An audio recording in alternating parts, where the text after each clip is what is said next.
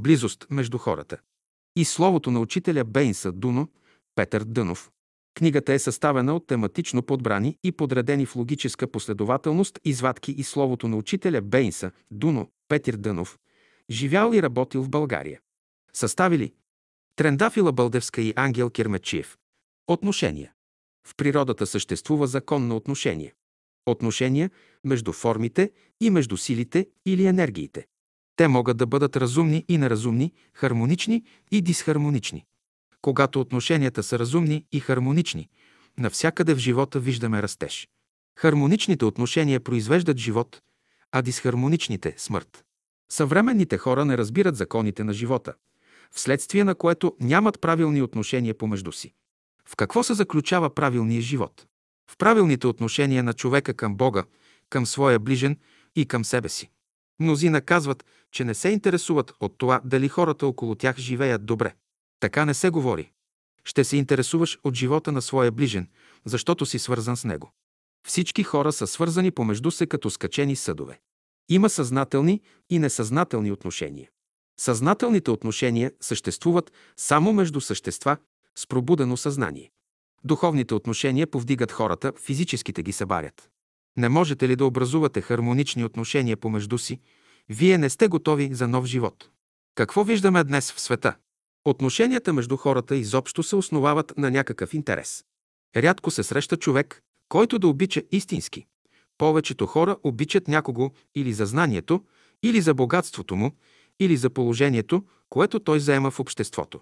Каже ли някой, че ви обича, питайте го за какво ви обича, пък и сами ще разберете, че той ви обича или за знанието, или за богатството, или за външността. Изгубите ли тези качества и любовта му изчезва. Следователно, обичайте човека заради същински човек в него, който представлява лъч, излязъл от Бога. Намерите ли истинския човек, вие можете да го обичате, без оглед на външните му качества. Той е ваш брат и ваша сестра. Светът ще се оправи, когато хората се обичат по този начин. Когато хората са свързани, трябва да бъдат отстъпчиви. Днес няма хармония между хората, защото никой не иска да отстъпва. Всеки казва за себе си, че е прав. Ако с никого не си в дисхармония, ти си гений, светия, велик човек. Дето минаваш, вратите сами ще се отварят пред тебе и всичкото богатство на света ще бъде на твое разположение. Каквото намислиш, ще стане по единствената причина, че си в хармония с себе си, със своя ближен и с живата природа. Задачата на нисшите астрални същества, като паразити, е да черпят готови сокове от висшите същества. За да устоявате на нападенията на астралните същества, трябва да се групирате по няколко заедно, да създадете помежду си хармонична среда, в която да действа любовта. Тя е оръжие против всички външни и вътрешни нападения. Разстояние между хората. Ако две същества с еднакви стремежи и идеали се докоснат, веднага ще се отблъснат. Те нямат допирна точка помежду си. Благодарение на еднородността на силите в тях, те се отблъскват и стоят на известно разстояние едно от друго. Иначе всички тела в природата щяха да бъдат на близки разстояния едно до друго и щяха да образуват една хомогенна маса. За да се привлекат две тела, те трябва да имат противоположни сили или стремежи помежду си. Значи в природата съществуват два главни закона на привличане и отблъскване. Тези два закона са причина от една страна на спор между хората, а от другата за споразумяване и съгласие. Никога не стойте близо до хората. С други думи казано, не се приближавай до хората толкова близо, че да ги буташ. Когато хората са близо, между тях става сблъскване. Разстоянието между двама души трябва да бъде такова, че да става правилна обмяна между тях. Стремете се към правилна обхода, с взаимно уважение и почитание. Стойте на такова разстояние един от друг, че да не виждате лошите си черти. Докато са далеч едни от други, хората виждат само доброто в себе си. Щом се приближат повече, отколкото трябва, те не могат вече да се търпят, те виждат лошото в себе си и бягат.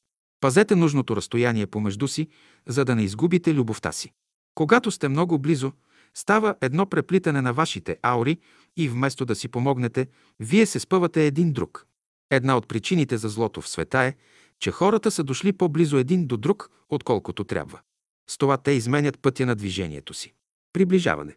Да се приближиш към някого подразбира приближаване към целта, която той преследва, а не приближаване по разстояние. Да се приближават хората към целта, която преследват, подразбира примиряване на противоречията в техния живот. Да се приближават по разстояние, това значи да се натъкват на нови противоречия. Вижте на какви грамадни разстояния се намират слънчевите системи една от друга. За да не стане сблъскване между една и друга слънчева система, природата ги е поставила на такива разстояния, че всяка система да се движи свободно в своя път. На същото основание и човешкият дух е свободен, смел и решителен, докато има на разположение голямо пространство, в което може да се развива. Близост. Като не разбират закона на свободата, хората искат да се сближават. Не могат ли да постигнат това? Те страдат. Чувате някой, че няма близки. Не съжалявайте, че нямате близки. Щом се сближите с хората, веднага ще се скарате. Близостта създава недоразумение.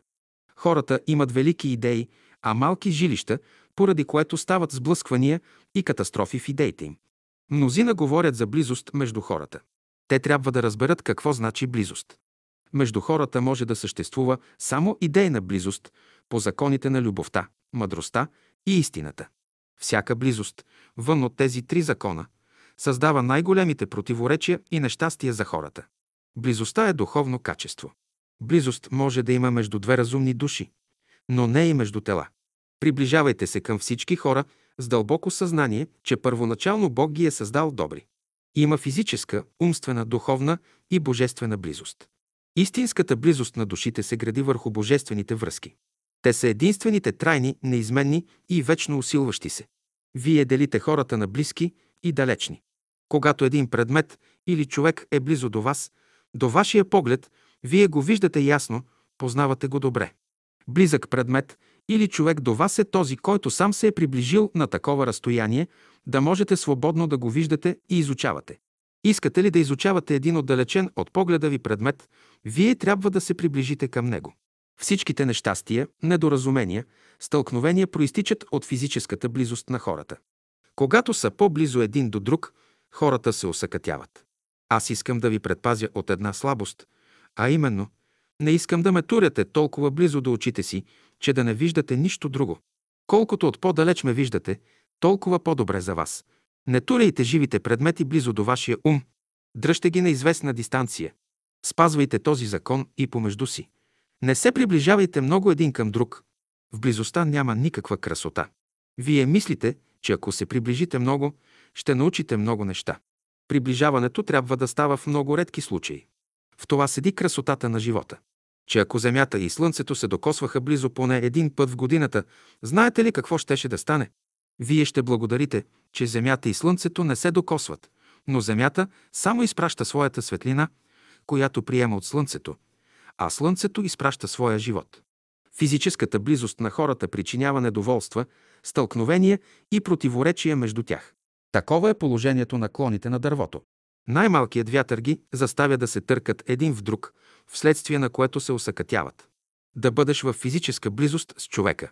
Това още не е близост. Близостта е нещо вътрешно.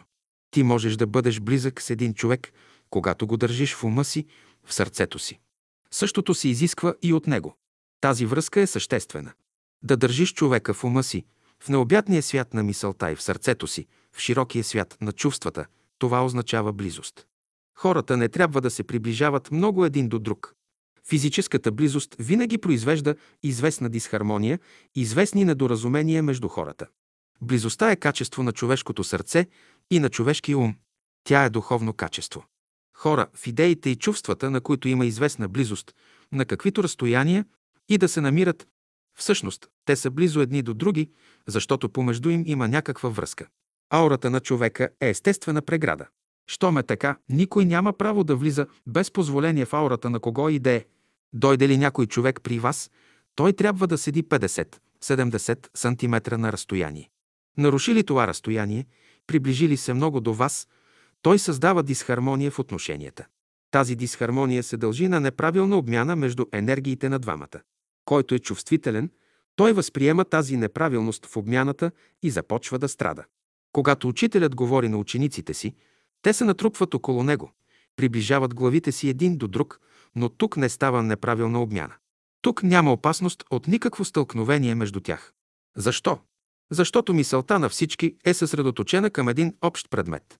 Обаче, Ако двама души с две противоположни мисли се приближават един до друг на разстояние по-малко от 50 см, те се стълкновяват. Аурите им се преплитат и между тях става неправилна обмяна. Ако видите някой голям орех, израснал до вас, не се приближавайте близо до него. Или най-малко молете се на Господа да бъдете на 100 метра далеч от корените му, защото той събира всички сокове от земята и за вас няма да останат. По същия закон, когато видите някой светия, не отивайте много близо при него. Близостта заслепява хората. Съществува следният закон. Всеки предмет, който обичате, трябва да стои на известно разстояние от вас. Който не спазва този закон, той ще се натъкне на големи противоречия. От тук можем да извадим заключение.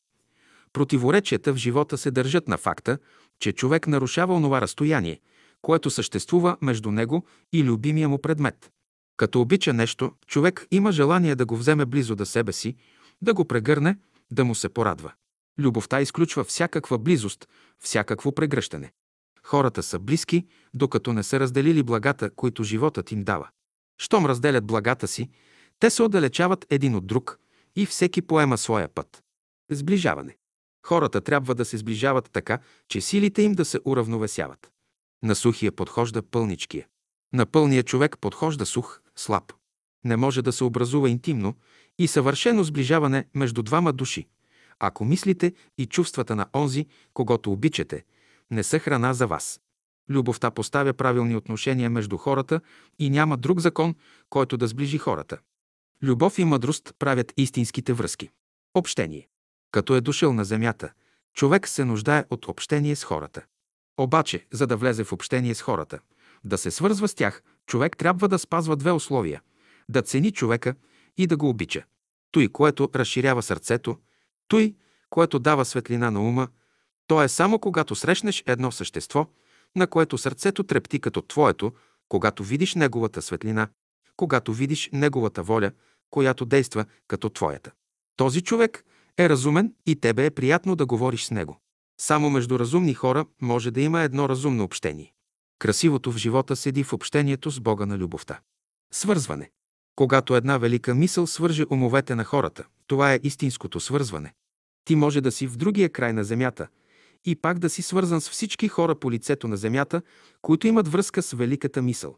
Ако вие се свържете с едно лице или го обикнете прекалено много, то може да спъне вашето развитие. Това спъване може да е несъзнателно, затова ученикът трябва да е свободен. Нито него да спъват, нито той да спъва. Нужна е дистанция, за да манипулира съзнанието свободно. Няма сила в света, която може да разлъчи, да разедини онези два елемента, които любовта е свързала. Дето любовта свързва два елемента, там разединение не съществува, понеже между тях Бог присъства. Съответствие. С тези, които са подобни на вас, вие може да живеете добре, но от тия, с които не си съответствате, трябва да се държите на известна дистанция. Като познавате кои хора са подобни на вас, може да правите следните опити. Когато сте силно разгневени, повикайте някой ваш приятел да тури ръката си на задната част на главата ви. Ако вие сте подобни помежду си, ако си хармонирате, той ще възприеме вашето неразположение и равновесието ви ще се възстанови. Ако пък не си хармонирате, неразположението или гневът ви ще се увеличи. Връзки. Правилните връзки са връзки с разумни същества. Истинска връзка е тази, на която и двете страни могат да разчитат. Следователно, поддържайте онези връзки, при които отношенията са правилни. По-силни са връзките, които имат за основа някаква идея. Значи духовните връзки са по-силни от материалните. Ако вие четете един романист, красивото не е той, което е написал, но в душата, която е вложил авторът в написаното. Като го четеш, ти ще влезеш в контакт с неговата душа. Четете някой философ, математик или слушате някой музикант, всичко това, което те са написали, то е външната страна, то е един малък повод, за да се свърже с тяхната душа. Живите души, с които си в общение, ти предават сила. Писанието, което наричаме Слово Божие, е живо. И като почетем, ние сме в общение с тия души, които са го писали. Той, което е казал Христос, то е живо.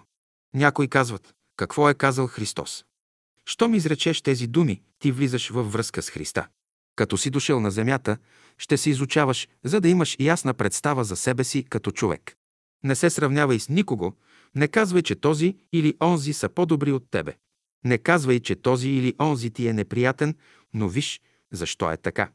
Когато имаш еднакви качества с някого, този човек ти става неприятен. Особено, ако иска да ти се наложи. Ти си горделив, но той е по-горделив от тебе, ти си сприхав, но той е по-сприхав. Изобщо неприятен ти е всеки, който те превъзхожда, особено в отрицателното.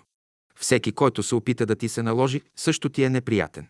Когато се говори за свързани души, имаме предвид естествената, вътрешната връзка между тях. Човек не може да не се свързва, но връзките му трябва да бъдат разумни. Човек трябва да знае защо се връзва и защо се развързва. Имайте предвид следното важно положение. Не оставяйте други да държат връзките ви. Който държи връзката ви, той ще ви заповядва. Ако злото държи връзката ви в ръцете си, вие ще бъдете негови роби. Ако доброто държи вашата връзка, вие ще бъдете свободни. Ако пък вие сами държите връзката си, ще служите на Бога. Веднъж за винаги вие трябва да ликвидирате с всички ония лица във вашата фирма, които във ваше име създават ред, неприятности и страдания. Как ще ликвидирате?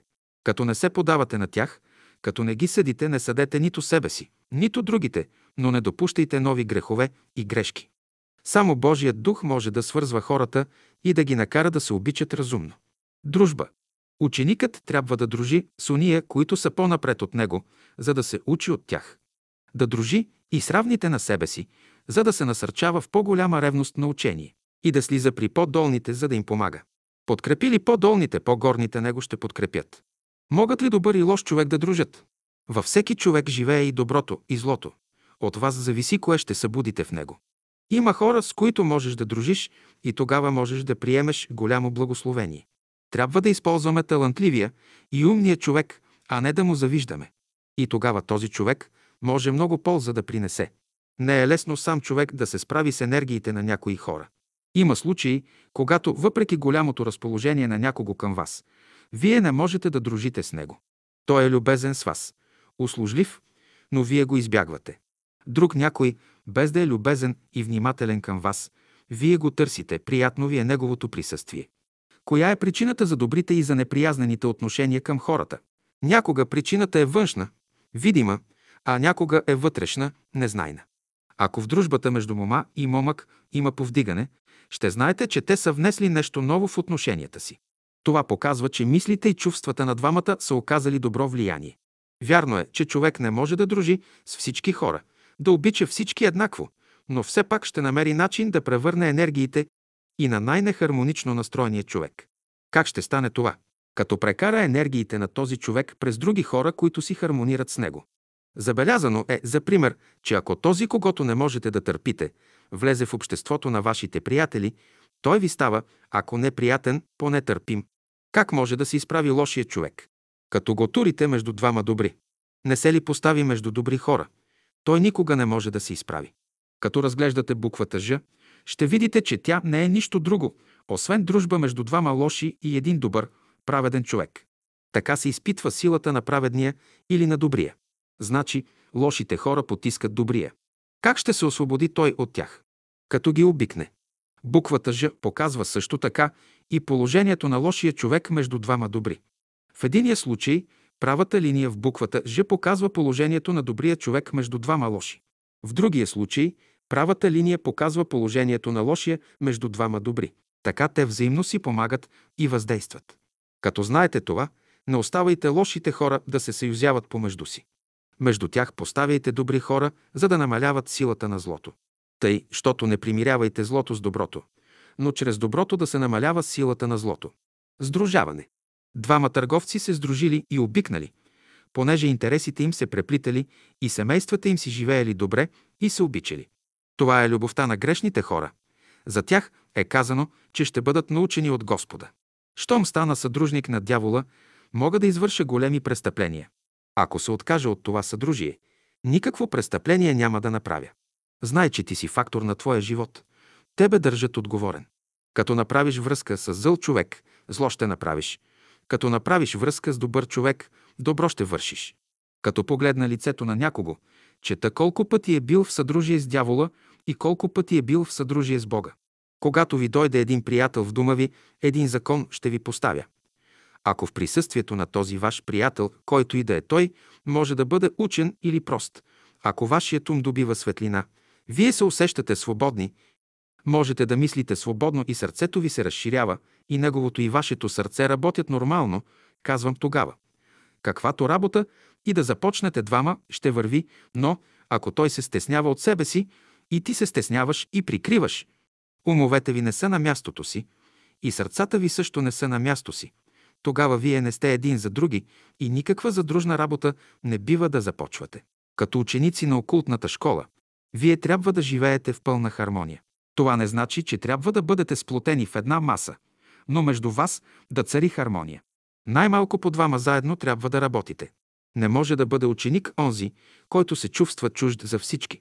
За да се създаде хармония между всички, първо трябва да се сдружите двама по двама, които взаимно се допълват. След това две двойки ще се съединят заедно, ще станат четирима. Към тях ще дойдат още четирима, ще станат 8 души. После към тях ще се присъединят още 8 и така ще се образуват големи, които вече са хармонизирани помежду си. Съединяване на хората. Има един начин, който може да съедини хората в едно цяло, да ги направи близки. Този начин е яденето. Сложете трапеза на хората и ще видите, че всички ще се наредят около нея, били те учители, свещеници, търговци, банкери, земеделци, учени и ще се разберат. Всички хора ядат по един и същ начин. Като ядат, всички са доволни, разположени и могат да се разговарят разумно. Яденето обединява хората. Казвате, ще образуваме братство чрез съединение, казвам. Вие не може да се съедините, за да образувате братство, защото ако се съедините, както кислородът и азотът, ще образувате една отрова и ще отровите цялото човечество, но можете да се сдружите. Мъже и жени сега искат да се съединят. Не, не трябва да се съединят. При сегашните условия не е позволено мъже и жени да се съединяват. Единият е като кислорода, а другият като азота във въздуха. Ако вие се съедините, ще отровите живота си, ще отровите децата си. Вие трябва да бъдете смесени, за да разберете своите длъжности. Защото ако майката и бащата се влюбят, те забравят децата си. Ако мъжът и жената цял ден се целуват, ако те постоянно си казват «Колко те обичам, за тебе умирам», децата гладни ще умрат. И вие питате, защо са тия нещастия?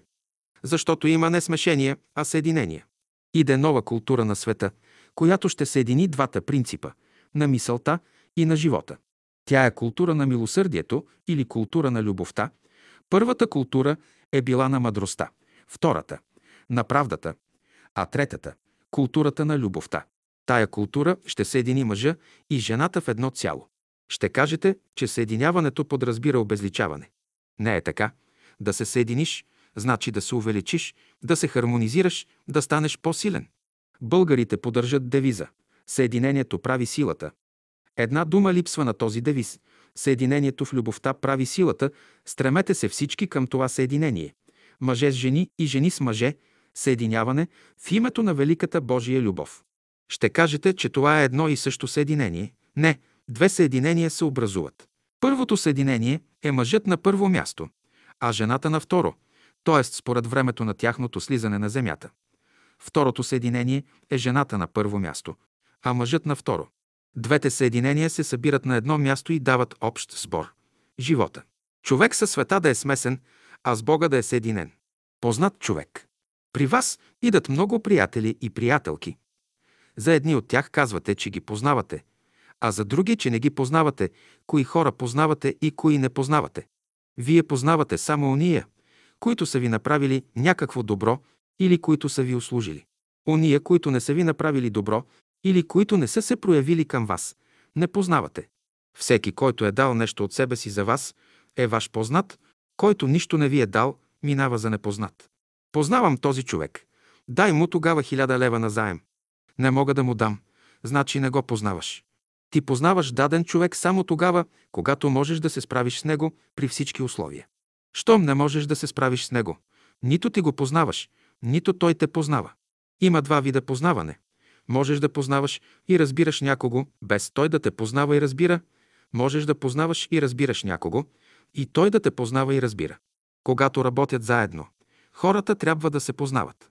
Ако не се познават, нищо не могат да направят. Когато двама души се повдигнат до това състояние, до свръхсъзнанието си, те всякога ще се познават и разбират. Като се срещнат, те няма да се питат «Познаваш ли ме? Какво мислиш за мен?» и така нататък. Това са въпроси, които съществуват само между хора с обикновено съзнание, когато не се познават. Хората са готови да се съмняват един в друг. Всеки търси в ближния си задни мисли. Когато съзнанието на другото същество е пробудено, вие можете да имате контакт и тогава вече се образува запознанство и приятелство. Ближен. Близост. Под думата близост се разбира организиране на всички разумни същества в едно цяло. Кой ни е ближен? Ближните ви, това са притоците на вашия живот. Те не са извън вас. Кой е твой ближен? Ближен е онзи човек, който мисли като тебе, чувства като тебе и постъпва като тебе. На физическия свят всеки, който може да ти направи услуга, той е твой ближен. Или на всеки, на когото можеш да услужиш, ти си негов ближен. Близък човек може да бъде само този, който в трудни моменти ви се притича на помощ. Не може ли да ви помогне в такива моменти? Той не е ваш близък. Кои са нашите ближни? Това са разумните души, чрез които ние всеки ден сме подложени на изпит. Нашите ближни са ангелите, които се проявяват на земята чрез хората. Срещате един беден, слаб, немощен човек, чрез когото ви изпитват. Чрез него се проявява някой ангел, който иска да ви изпита, да види как ще постъпите. Тази е външната страна на изпита. Като го издържите, ще дойдете до вътрешната страна на изпита, който е по-мъчен. Като издържите и него, ще срещнете онзи, който ви обича и когато вие обичате. В притчата за самарянина ние виждаме кой е нашият ближен. Отношение с ближните. Човекът на новото трябва да знае как да се отнася със своите ближни. Трябва ли да постъпвате с ближния си, както вълкът постъпва с агнето? Мътиш ми водата или не мътиш, аз ще те изям колкото агнета и да е изял вълкът, все вълк ще си остане. Като знаете това, не постъпвайте като вълка. Не се критикувайте, но вглеждайте се в доброто, което всеки човек има. Всеки човек е предмет на учение. Дали ви се харесва или не ви се харесва, не го съдете, нито го хвалете, но учете се от него. Като се получава от другите, без да съди, човек запазва любовта си. Срещате човек с известен стремеж към нещо добро. Ако го спрете, ще знаете, че вие се движите в посока обратна на неговото движение.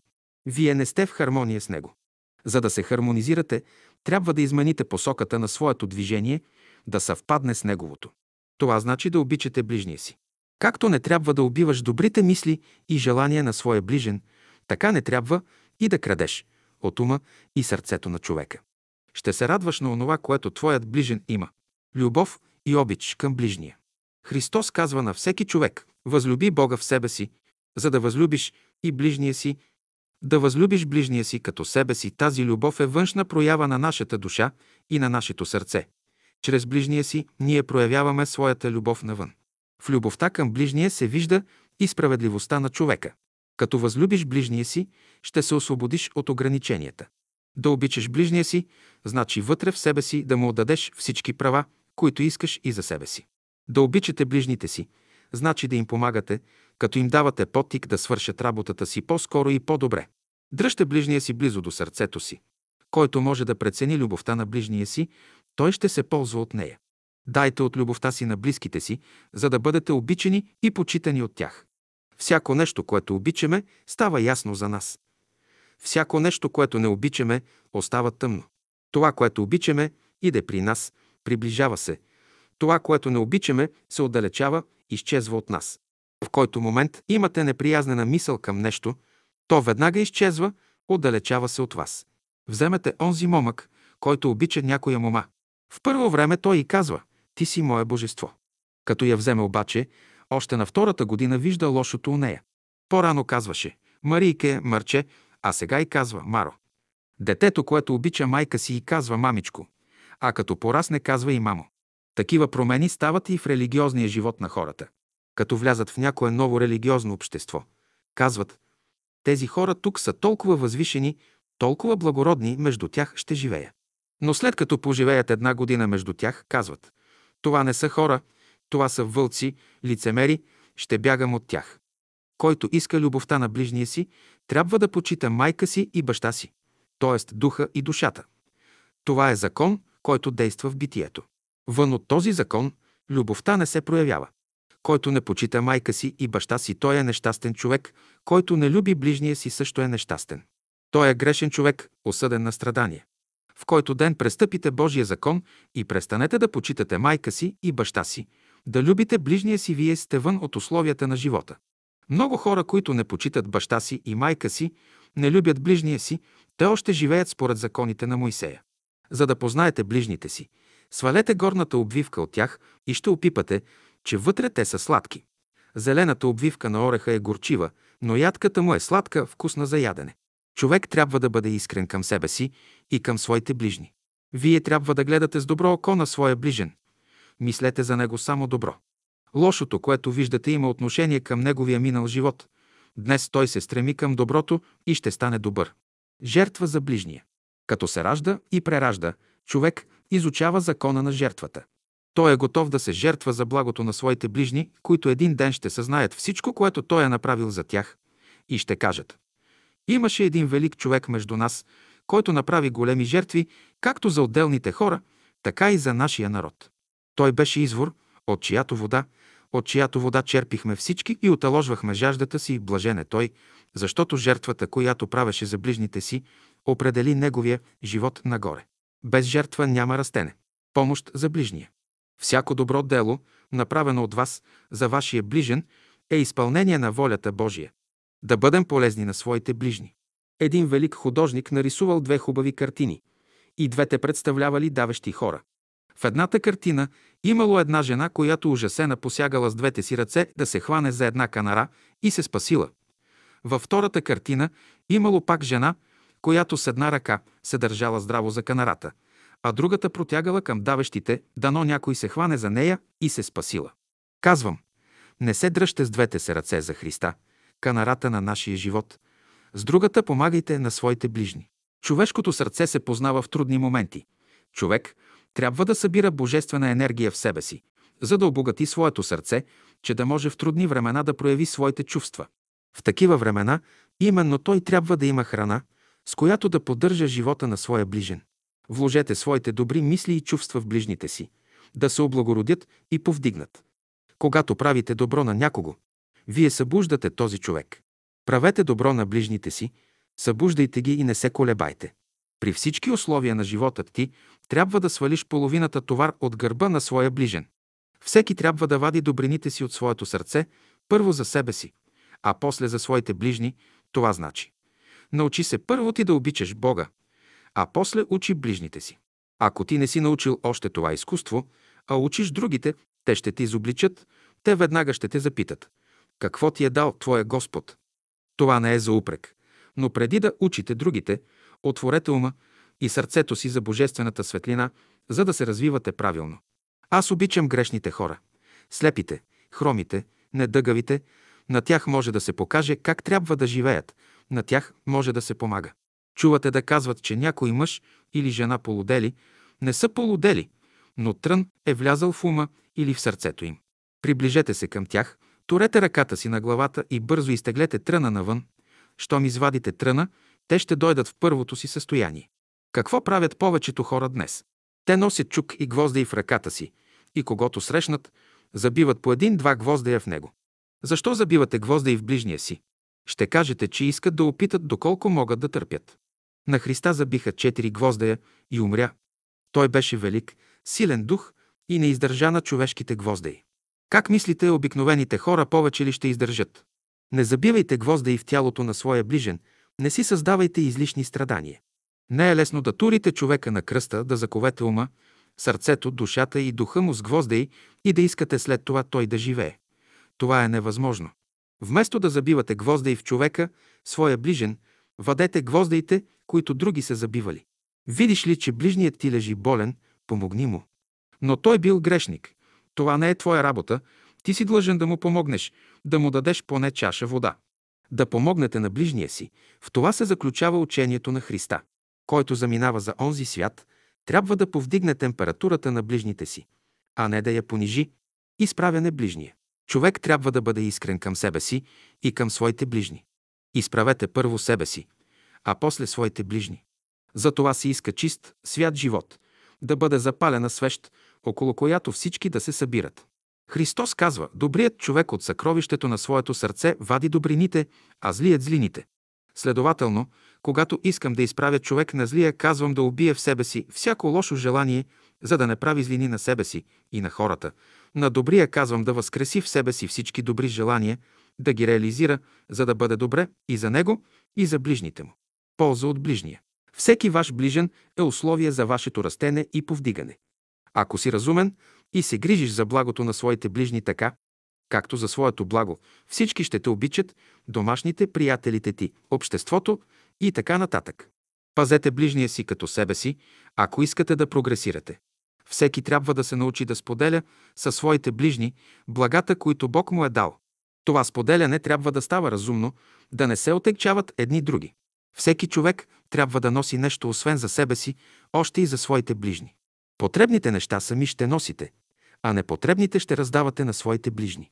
Почитайте душата и духа си, почитайте душата и духа на ближния си, за да бъдете любими чада на Бога. Брат. На земята най-възвишеното. Това е брата, сестрата и майката. Думите брат и сестра са божествена идея. Те са много по-велики понятия от онези, които ние схващаме и разбираме. Брат е онзи, който обича живота, знанието, светлината и свободата, както за себе си, така и за другите. Вашата душа ще бъде посредницата да ви направи братя и сестри. Само душата ви, а не друга някоя сила е в състояние да направи това.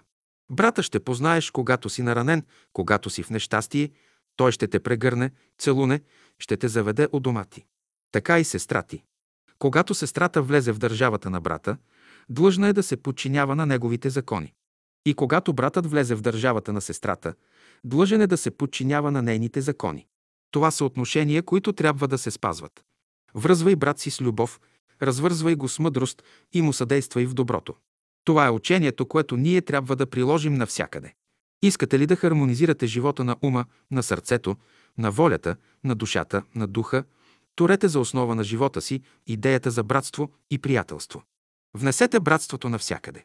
Всички трябва да знаете, че братството, което търсите, не е на земята. То е горе, в невидимия свят. И хората на земята могат да бъдат братя до толкова, доколкото те са носители на идеите, които това братство проповядва. Който е господар на своите мисли и чувства и може да служи на своята разумна воля. Той е истинският човек. Той е човекът, който ще се роди в бъдеще и ще носи светлата идея за братство и равенство между хората. Христос казва, който изпълнява волята на Отца Моего, той ми е брат, значи едно от условията е това. Трудно условие е да бъдеш брат или сестра. Който не може да живее като брат и сестра, той не може да бъде гражданин на новото царство на земята. Отношения между братята. Как ще искате хората да ви бъдат братя, когато вие не сте показали никакво братство към тях? Питат някого да е брат ти. Не зная, той е голям грешник. Останал е някъде Господ му казва. Не постъпваш добре, подай ръка на брат си. Ако брат ти е сгрешил, не го съди, не го отблъсквай от себе си, но помогни му да се очисти, да се облече в нова премяна. Един английски проповедник посетил едно бедно момче метач и го запитал. Идва ли някой да те посещава? Да. Гладстон. Кой? Английският държавник. Чудно нещо, си казва проповедникът. При многото си работа, която той има, имал време да посещава този беден метач. Защо кой живее вътре в този метач? Гладстон съзнавал, че в него живее негов брат. И казва, трябва да го посетя. Сегашните хора, като се повдигнат малко, не познават дори баща си и майка си, като мислят, че тяхното положение и величие ще се накърни. Христос се обръща към добрите и разумните хора да извадят съкровища от сърцата си и да помогнат на своите паднали братя. Аз ви оставям с мисълта да бъдете истински брати и сестри, да се обичате, да знаете, че имате един баща, един брат, който ви обича. Светът ще се оправи, когато мъжете станат любими синове и братя на жените. Качествата на братята и сестрите. Не казвайте, че човек за човека е вълк. Ако мислите така, вие виждате вълчата кожа, в която той временно се е облякал. Вътрешно той не е вълк. Вие трябва да проникнете до вътрешното естество на човека, за да разберете, че човек за човека е брат, а не вълк. Трябва да се оставите от стария навик да крадете, от стария навик на користолюбие. То е причина за нещастията. Колко пъти вие сте изяждали човешкото агънце? Връща се мъжът вкъщи весел. носи едно агънце, но излиза жена му с ножа на среща, разваля настроението му и той изгубва агънцето си. Колко пъти сте клали агнета? Ще каже някой, че никога не е клал агне. Лъжете всички. Казва Господ, който без причина се гневи на брата си, той коли агне. Писанието казва, благославяйте, не кълнете, казвайте истината направо в лицето като на брат, на приятел, никого не одумвайте. Каквато служба и да изпълнявате, вие трябва да бъдете честни и истинолюбиви. Ако искате да бъдете свободни, всякога говорете истината. Не насилвайте човек да прави това, което душата му не желае. Не насилвайте и своята душа. Не насилвайте другите, за да не насилват и вас. Не лъжете другите, за да не лъжат и вас. Бъдете верни на своята душа и на своя дух, бъдете верни на своя учител, бъдете верни на онзи, който ви е дал всичко. Как да живеем като братя и сестри? Едно трябва да знаят всички хора и народи. Светът не е никаква анархия, но разумен свят, дето Бог е изпратил всички хора да живеят и работят разумно, да си помагат братски. Христос иде вече на земята да донесе Божията любов за всички хора. Когато те си подадат ръка за взаимна любов, за братство и равенство. Христос ще научи хората на закона на самопожертването по любов, а не с насилие. Една жена, която е живяла 20 години със своя мъж и е носила неговия тежък ярем, готвила му и той я е малтретирал, а тя всичко е понасяла с търпение, ще бъде светица. Така е и с мъжа. Един мъж, ако понася търпеливо всички незгоди, предизвикани от жена му, ако тя го малтретира, той ще бъде друг светия, такива мъже и жени на небето ще бъдат светии. И неговото, на Господ, дълбоко, вътрешно желание е да се примирим, да живеем братски, да не се изнасилваме, да не крадем и така нататък. Братски живот. Нашето братство и сестринство се е издигнало само една педя. Когато на някого някой брат вземе една педя земя от неговата нива, скарват се и братството се разваля. Вземете лекари, търговци, свещеници, проповедници и други, само до една педя е достигнало братството. Ето съвременния обществен растеж, до който сме дошли в схващане на братство. Мъчно е хората да се познават и да живеят помежду си като братя. Всички говорят за братство и сестринство, но парите са на първо място. Хляб ли купуват, сирене ли купуват или друго нещо. Навсякъде пари се разменят. Докато парите играят важна рол в отношенията на хората, никакво братство и сестринство не може да съществува. Братството изключва всякаква продажба. При братството всички дават, без да очакват нещо, който иска да осъществи братски отношения между близките си, той трябва да се откаже от продажбата, казано е в писанието. Давайте, за да ви се даде брат, който даде щедро на сестра си, никога не осиромашава. Там, дето братя и сестри се обичат в името на Божията любов, злото е изключено. Новото учение иде в света, да внесе идеята за братство и сестринство между хората, да ги застави да работят един за друг. Дето съществува братство и сестринство, там любовта царува. Ще дойде ден, когато тази идея ще се реализира. Бъдеще. Ще дойде ден, когато човек ще стане господар на земята и ще каже Дошло е вече Царството Божие, тогава хората ще бъдат истински братя помежду си, ще живеят в пълно разбирателство и любов. Всичко старо, всичко отрицателно ще изчезне и ще се замести с новото и положителното. Следващата раса, в която ще се народят новите народи, ще бъде раса на братство, сестринство и майчинство. В който момент хората се обикнат, заживеят помежду си братски и са готови да споделят всички блага без насилие. Ние казваме, че Бог е дошъл на земята. Друг начин за дохождането на Бога между хората не съществува. Само по този начин хората могат да очакват въдворяване на Царството Божие на земята. Приятел. Приятелят. Всеки човек иска да има приятел, с когото да споделя своите мисли и чувства. Сега аз срещам мнозина, които се оплакват, че нямат приятели на земята, чудна работа. Да живееш толкова време на земята, че да нямаш един приятел. Според мене, ако човек няма един приятел, то в моите очи той не минава за добър човек. Казвам, няма човек на земята, който да няма поне един приятел. Това не е вярно, че няма нито един приятел. Поне един приятел има. Това е Бог. Поне един приятел има. Това е Христос. Поне един приятел има. Това са светите. Поне един приятел има. Това са всички гениални хора, които са работили и работят за човечеството. Срамота е човек да каже, че няма нито един приятел. В живота всички ония, които помагат в нашето развитие, в каквото и да е направление, те са приятели. Приятел е само онзи, който е готов да се жертва за вашето повдигане. Ако за приятел изберете човек, с когото се схождате по ум и сърце, вие ще влезете във връзка с разумни същества от по-висока иерархия. Ако приятелят ви е със сърце и ум от по-нисък уровен, вие ще се свържете с същества от ниска иерархия. Докато не намерите божественото в човека, не бързайте да правите връзка с него. Връзката, приятелството с хората трябва да почива на божественото от тях. Двама души могат да бъдат приятели, когато имат три допирни точки – на физическия, в духовния и в божествения свят. Като срещнете човек, когато считате за приятел, ще си зададете въпроса. Този човек, този приятел, който влиза в моята система, ще помрачи ли моето слънце или няма да го помрачи? Ако помрачи вашето слънце, дръжте го на страна. Ако не го помрачи, приемете го за приятел. Аз наричам приятел този, който не само в един живот ми е приятел, но който ми е приятел от момента на излизането ми от Бога до момента на връщането ми в Бога. За да те привлече някой, причината се крие в божественото начало в него. Човек е огледало и според това, дали по-ясно или по-мъчно представя нещата, толкова те са по-приятни, по-приветливи или по-неприятни и неприветливи. Ако огледалото те представя добре, ти го наричаш приятел. Ако не те представя добре, не го считаш за приятел. Ето защо, като се срещнат две огледала, т.е. двама души, те трябва да имат ясна представа един за друг, взаимно да се стимулират. Не се ли стимулират, отношенията им не са правилни. Материалните блага са разменна монета в физическия свят, добрите приятели и чувства са разменна монета в духовния свят. Някой има само един приятел, който го обича, но зад него се крият още хиляди приятели, за които той никога не е помислял. Хилядите приятели влизат в един приятел, когато виждате и който ви подтиква. Ще видите, че зад един ваш приятел стоят хиляди негови приятели, негови деди и прадеди. Ако се върнете до Адама, ще видите тази нескончаема редица от ваши приятели.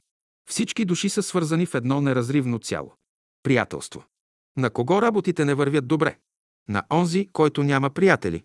При сегашното развитие на човечеството, хората не могат да се срещат и опознават на небето, затова дохождат на земята, да се създават връзки между душите. Ние сме дошли на земята да се срещнем, да се опознаем със своите приятели. Основата на живота трябва да бъде братството и да се върви към приятелството. Втората проява на любовта е приятелството. Втората стъпка, второто стъпало на живота е приятелството. Разширение на любовта. Братът е близък по кръв, а приятелят – по чувства. Дето брат ти може да те изостави, там приятелят ти може да ти помогне. Затова вие трябва да започне от братството и да вървите към приятелството, т.е. от материалния свят. И постепенно да вървите към духовния, а след това към божествения. Да спечелиш един приятел на земята. Това е придобивка в духовния свят. Колкото повече приятели имаш в духовния свят, толкова по-добре се нареждат работите ти на физическия свят. Приятелското чувство спада към божественото, то е най-висше. Свързва и приятелство с хора, към които имаш добро разположение. Не свързва и приятелство с човек, който произвежда стягане на сърцето и противоречие в ума. Приятелството само по себе си е разумна връзка. Докато съществуват разумни отношения, има приятелство. Видове приятелства. Сега колко приятели имате вие? Вашите приятели като вас ли са? Приятелството между двама души е силно, когато между тях има един потенциал. То е връзката между двама души. Изобщо потенциалите, непроявените неща, са мощното в живота. Истински приятел е този, който не изменя отношенията си към своите близки, който не прави разлика между своите интереси и интересите на близките си. Ако обичаш себе си повече от другите, ти не си в реалността. И ако обичаш хората повече от себе си, пак не си в реалността.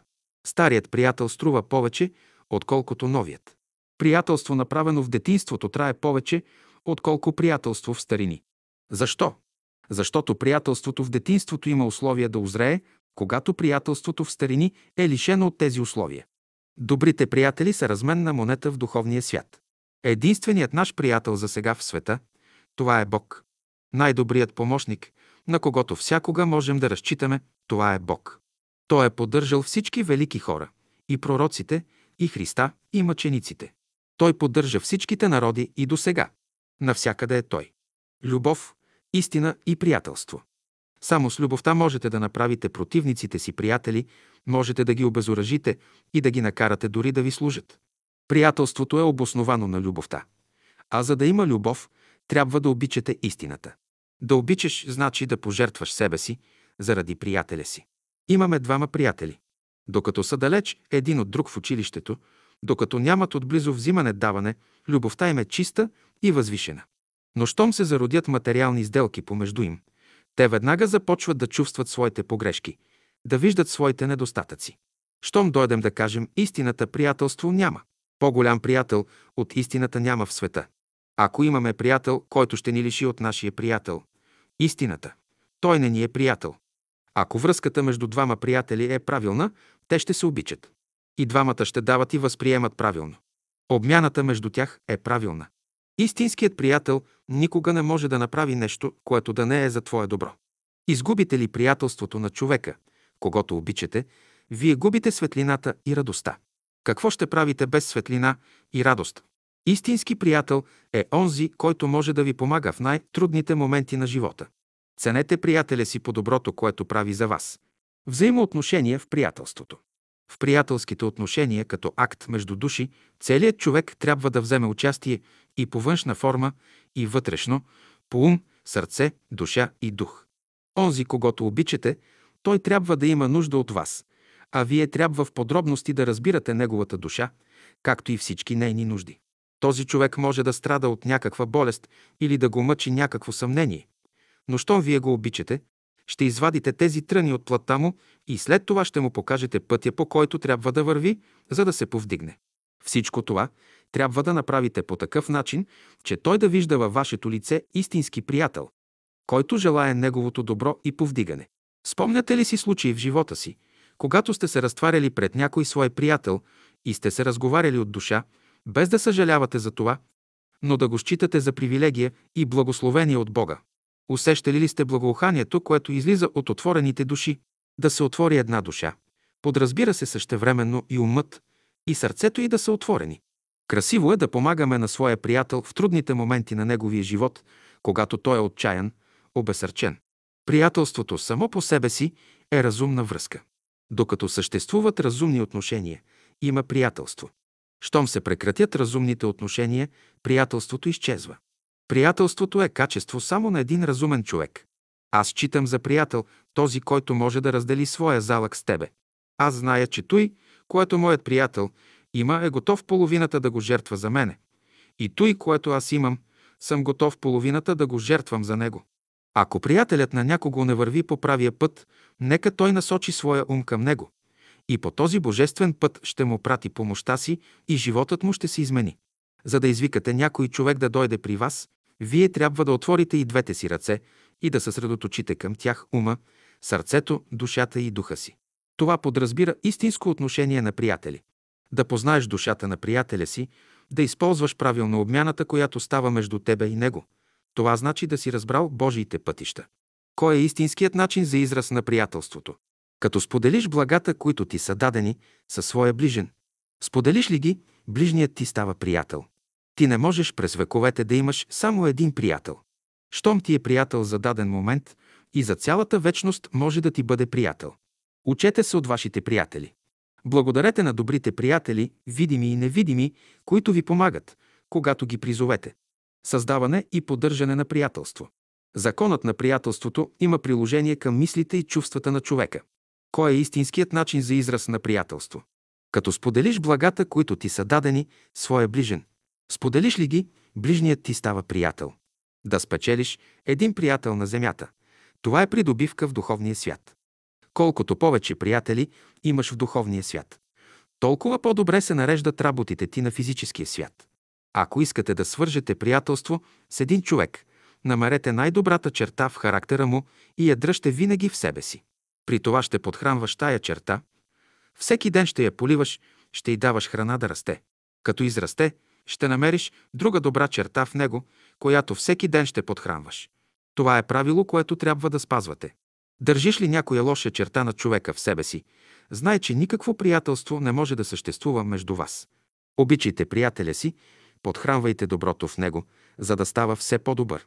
Щом намерите добрата черта и заради нея го държите в съзнанието си, той ще бъде винаги добре разположен към вас и ще ви стане приятел. Докато не намерите божественото в човека, не бързайте да правите връзка с него. Връзката, приятелството с хората трябва да почива на божественото от тях.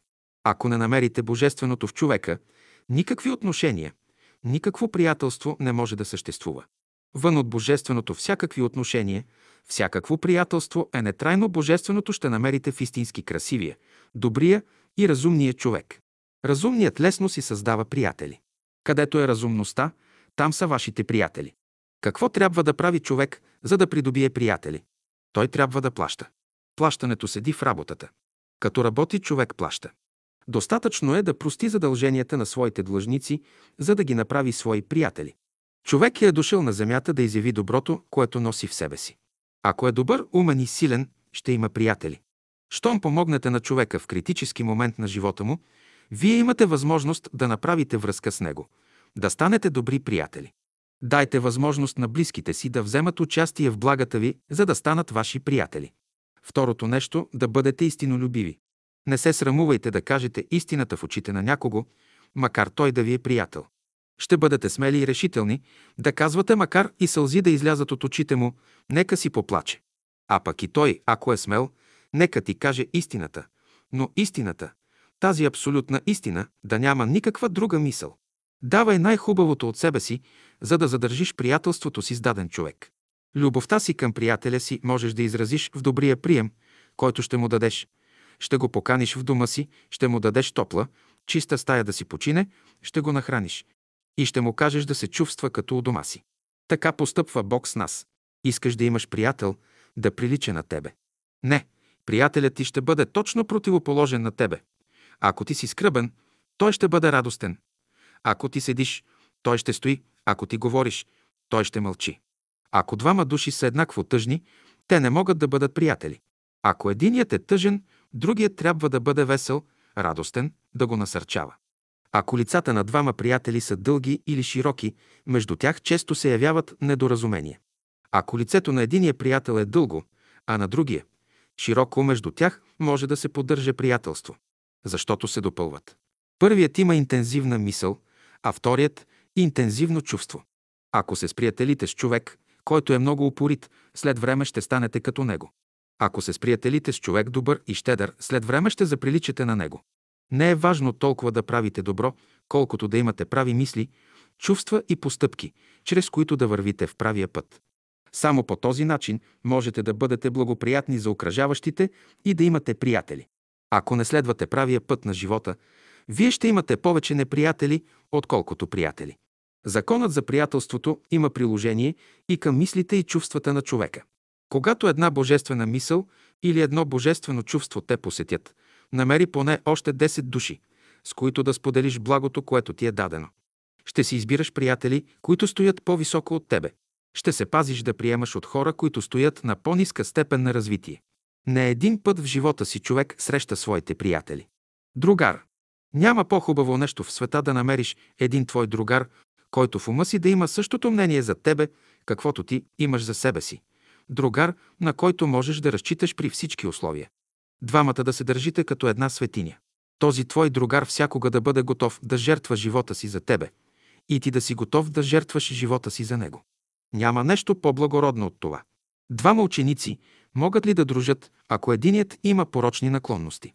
Дръж ума си, сърцето си чисти, говори с него, но не дружи с него.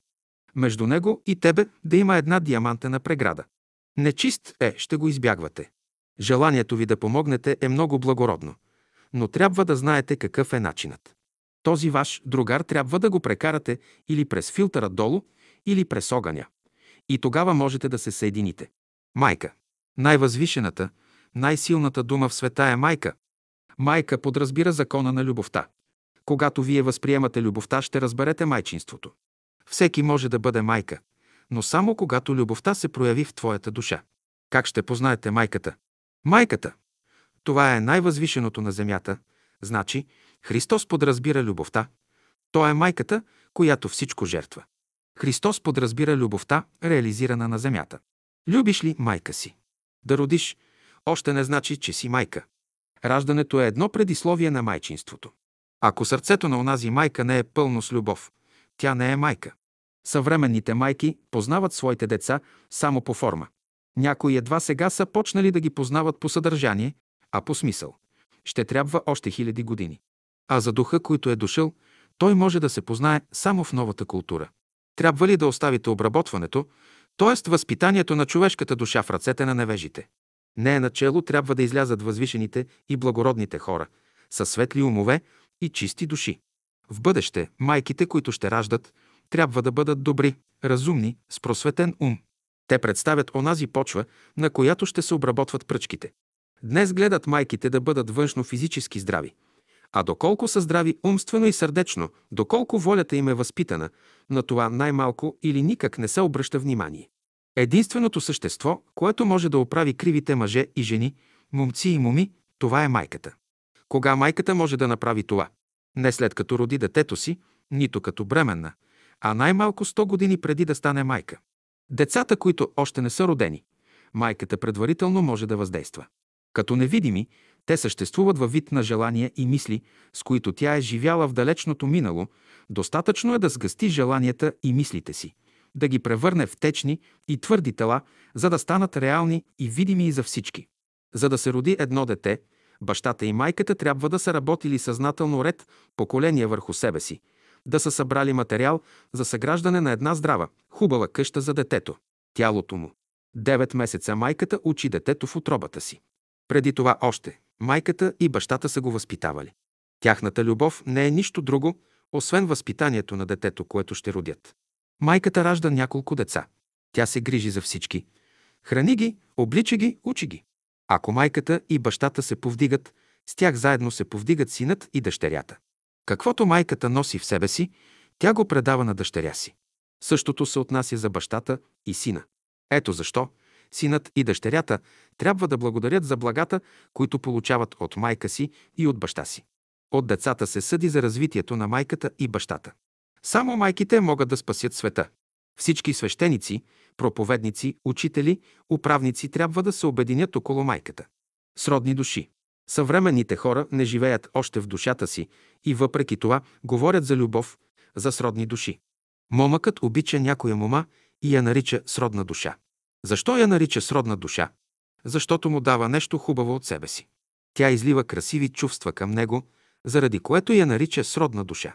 И фурнаджията дава хляб на клиентите си, но не е сродна душа за тях. А какво по-хубаво нещо има в света от хляба?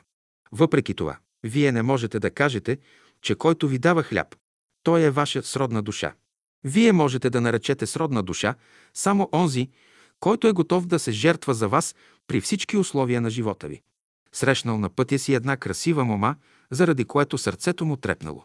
Тази мома го отбива от неговия път и му дава ново направление в живота. Защо тръгнал подир тази мома? Защото му била сродна душа. Какво сродство е това, което утре може да се разруши? Не, ако е въпрос за сродство. Знайте, че всички души, които са излезли, всяко обикновено човешко отношение, хората го наричат сродство. Какво сродство е това, което трае само ден-два? Днес гледате парче желязо чисто, светло, но след няколко деня го виждате покрито с ръжда. Там, дето става окисляване, никакво сродство не съществува. Всяко окисляване говори за несъвършенство на нещата. Какво сродство е това, ако с приближаването си към една мома, момъкът изопачава характера и сродни души са уния, които всеки момент подигат и облагородяват характера си. Истински характер е този, който при всички условия не се изменя. Душите две по две слизат от Бога. Това са сродни души. Предполага се, че човек има 777 кардинални прераждания и от тях ще има 12 епохални. Епохални прераждания са тези, когато две срещни души се срещат на земята. Когато двамата, които се обичат, се срещат на земята. Горчива дума не си казват и извършват в живота велики работи. В другите прераждания, когато едната душа е долу, другата е горе. Тази, която е горе, ще ти избере някого тук, който прилича на него и чрез него ще се проявява. Сродните души са поставени, за да работят като дясното и лявото полушарие на мозъка. Това се нарича поляризиране. Другата душа може да е в другия край на света или в невидимия свят. Те ще се свържат заедно. Пространството, материята не могат да препятстват. Това е закон на любовта. Когато намериш сродната си душа, идваш в пълнотата на любовта, тогава Бог се проявява чрез теб. Когато две сродни души се оженят, сродството изчезва. Двата полюса на една двойка не могат да се приближават съвсем. Те имат известно отношение помежду си, както двата полюса на Земята. Сродните души са човешки души, над които има един съвършен дух. Именно този е дух, който ги ръководи, който раздава всички блага. Сродните души имат еднакво предназначение, но имат две различни служби. Човек, който обича всички хора, прави връзка със своята сродна душа. За да може да се прояви човек, трябва два центъра. Това са именно сродните души. Може сродните души да са на еднаква степен на развитие, а може едната да е по-развита от другата. Когато две сродни души се срещнат на Земята, то, ако има благоприятни условия, и двете остават да работят заедно. А някой път, след известно престояване тук, едната сродна душа отива горе и тази, която е долу, работи под впечатлението на последната, когато са били на земята. През сродната душа всичко минава. Ако е в невидимия свят, тя е ръката, през която идват всички неща към теб. Тя вдъхновителката. Всичко, което идва от Бога, минава през нея към нас и през нас към нея. Представете си, че има една градина, създадена от теб. Този, който съди и приготовлява градината, е сродната душа. Кога се сливат сродните души? В края на краищата, когато завършат своята еволюция, те се сливат и заедно работят. Двете сродни души са колективност. Едната сродна душа е сбор от всички същества, които са те обичали, а другата – сбор от всички души, които са обичали онези души, които образуват колективизацията на другата сродна душа. Значи двете сродни души са сборност на души, обичани и обичащи. Сродната душа представлява божествената страна на живота. Без любов към сродната душа никаква любов към другите не може да се прояви. Любовта към другите е поляризиране на любовта към сродната душа. Двете сродни души вървят успоредно и са свързани с висши същества, които са в този път. Успоредните линии са пътища на разумни същества. Те не влизат в стълкновение, не се пресичат. Две души, които се обичат, като се стремят към Бога, пътищата им са успоредни, има хармония между тях. Трябва да се стремиш да дадеш място на сродната душа да се прояви чрез теб. Отвори сърцето си към нея. Всичко най-идеално, което можеш да си представиш, ще си мислиш, че е сродната душа. Когато сродните души се слеят, идва единството и тогава външните противоречия изчезват, тогава става сливане с Бога. Или по-точно казано, тези две сродни души не се сливат, но образуват една система. Те не обезличават. След това една двойка ще се слее с друга двойка, после с трета и така нататък. Най-сетне ще се слеят всички души и ще се образува космичният човек. Така сродните души, като се сливат по две и повече, ще станат едно цяло, без да се обезличават, ще работят заедно и ще образуват една мощна сила. Всички двойки, обединени заедно, ще образуват една вселена, едно цяло. Всички сродни души живеят в закона на любовта. Всички сродни души съставляват едно цяло. Това тяло е Христос. В сродната душа ще чувстваш присъствието на Бога и на Христа.